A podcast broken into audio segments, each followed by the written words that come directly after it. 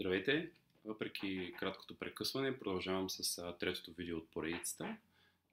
Днес темата е продуктивност, тема, която отложих от предния път.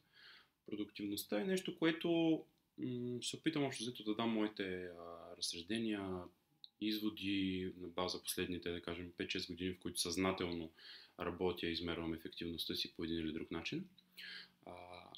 Общо взето съм отворен и за вашите предложения, мнения, а, нещата, които аз ще споделя и резюмирам, не са на база а, стотици години проучвания или хиляди хора интервюирани, те са на база моя опит, неща, които аз съм прочел и нали, научил по един или друг начин. Тествал и след това резюмирам за мен кое е най-правилно, кое работи най-добре. А, съответно, вие имате свободата да споделите кое за вас работи, да тествате, разбира се, и разбира се, ще старам да допълните в коментари а, и да създадем една дискусия всъщност, кои от нещата са по-ефективни, по-важни, и кое как работи по-добре. Общо взето 13 неща извода, 13 неща съм резюмирал, като преди това ще засегна темата продуктивност. Продуктивността е нещо, което уж всеки знае какво точно е. Всеки знае, да, продуктивност, трябва да си продуктивен и така нататък.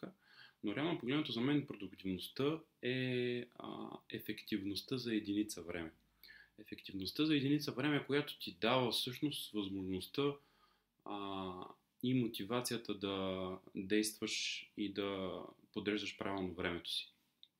Когато си ефективен и си доста по-ефективен за единица време, ти остава повече време, което може да инвестираш в а, нещо друго. Тоест за мен колкото по-ефективен е човек, толкова повече да кажем, свободно време му остава за останалите неща, които са извън тасклиста или а, извън работа, лични отношения, приятели и така нататък а, и до някаква степен ефективността измерва доколко успяваме да предвижим напред проектите и а, инициативите, които ръководим.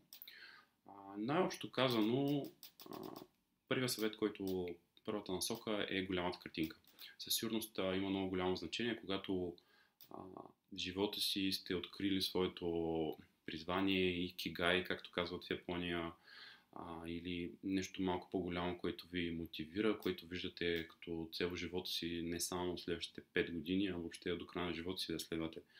А, дали това е свързано с това да помагате на хора, да обучавате деца, а, да помагате на специфична група от населението или на хора в определено положение, а, или да решавате конкретен проблем, който вие или хората покрай вас изпитват. А, това е нещо малко по-голямо, което повечето хора нали, не отделят достатъчно време за да се замислят. А, но вероятно това ще е едно отделно видео, в което ще дам насоки, а може би ще ви срещне с, а, с някой, който може да ви помогне в тази насока. Тоест, когато имате голямата картинка, ви е много по-лесно да, сте мотивирани и продуктивни, защото знаете не просто защо работите този конкретен ден, този конкретен проект, тази конкретна година, а имате голямата картинка и знаете как това, което правите, всъщност се свързва с а, а, вашата така голяма мечта или North Star, както я наричат също в а, някаква методологии. Общо взето това ви помага да не се разсейвате толкова много и да не се демотивирате от а, ежедневни проблеми а, или неща, които обикновено ви разсейват ежедневно. Общо взето продуктивността за мен е воля за живот. Тоест, желанието ви да а, постигате неща, които са, да кажем, да надминавате себе си ежедневно, да надминавате това, което хората преди вас са успяли и някакси а, за да сте продуктивни и най-вече за да искате екипа ви да е продуктивен, трябва на първо място вие да сте продуктивни и да може да помагате на на други хора и затова е изключително важно според мен да може да контролирате мислите си. Ако не може да контролирате мислите си, няма как да сте продуктивни. А, това е нещо като крайъгълен камък, ако постоянно влизат различни мисли, които ви разсейват, свързани с а, почивка, други проекти, приятели, а, социални мрежи, удивителна. А, и така нататък, реално става почти невъзможно да сте продуктивни. Тоест до, една, до някаква степен трябва да тренирате възможността си да изключвате всички други мисли, които за момента не са, не са актуални. Дали чрез кратки спринтове по час или по 30 минути или по час и половина. Това зависи от вас вече, но общо взето е важно, когато сте фокусирани, да сте фокусирани и да си давате почивка, а не да смесвате работа с, а, с почивка. А, нещо, което за мен е, може би, в топ 3 на най-важните неща, това е приоритизирането. А, няма как да сте ефективни, ако не знаете във всеки един момент кое е най-важно да се свърши.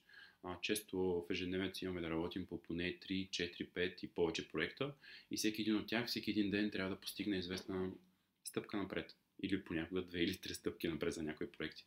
А, важно е да може да поставите всички проекти и таскове на един таймлайн и да, да може да приоритизирате кое е по-важно, предвид проекти, предвид таскове, срокове, а, важност, спешност и така нататък.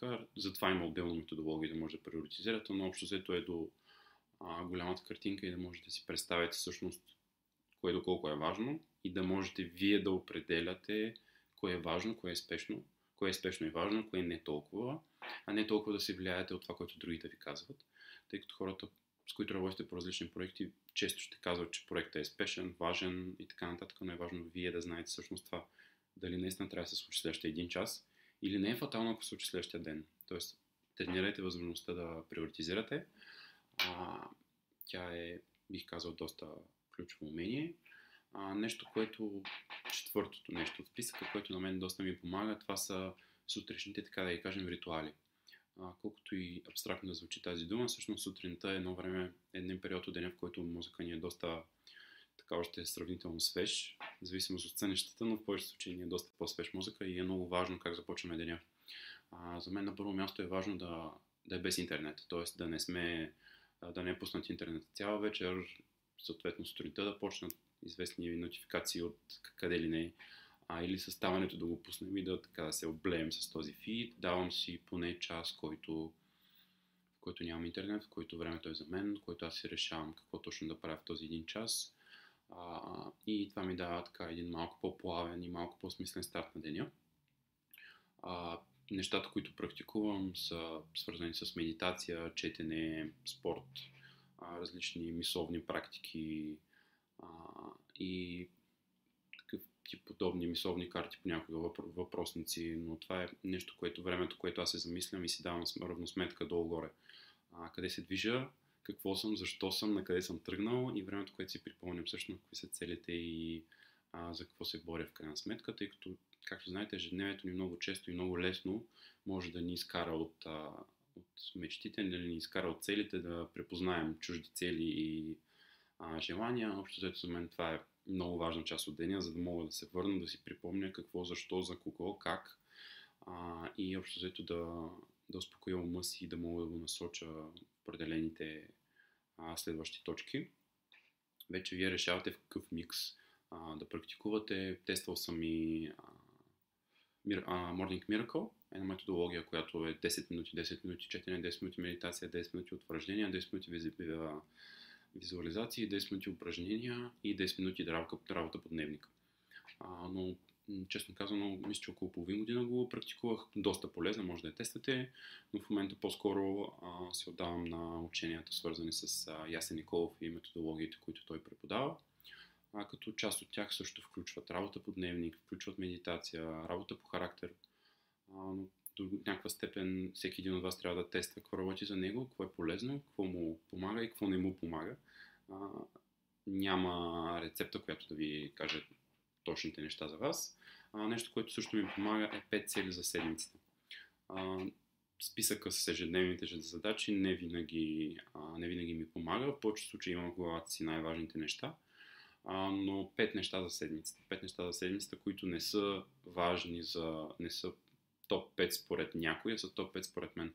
Тоест често са свързани с проекти и с инициативи, които аз искам да предвижа стъпка напред а не толкова с работата ми а, и с а, проектите, които развивам с а, различни хора. А, да, да, топ 5, хубаво е да го определите събота или неделя за следващия ден, не е фатално да е понеделник, но ви дават ценна насока за неща, които са важни за вас, а, но често остават на заден план. Другата насока е софтуер и инструменти.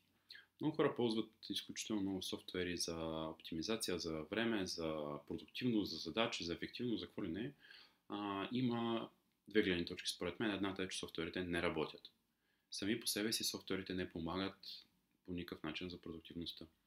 А, за да бъде един а, софтуер успешен, той трябва да е свързан с ваше разбиране, цел, желание, а, начин на подреждане на задачите, някаква ценност или нещо, което е важно за вас като хора ако не е свързано по, някакъв такъв логически начин, какъвто и софтуер да ползвате, няма да ви помогне.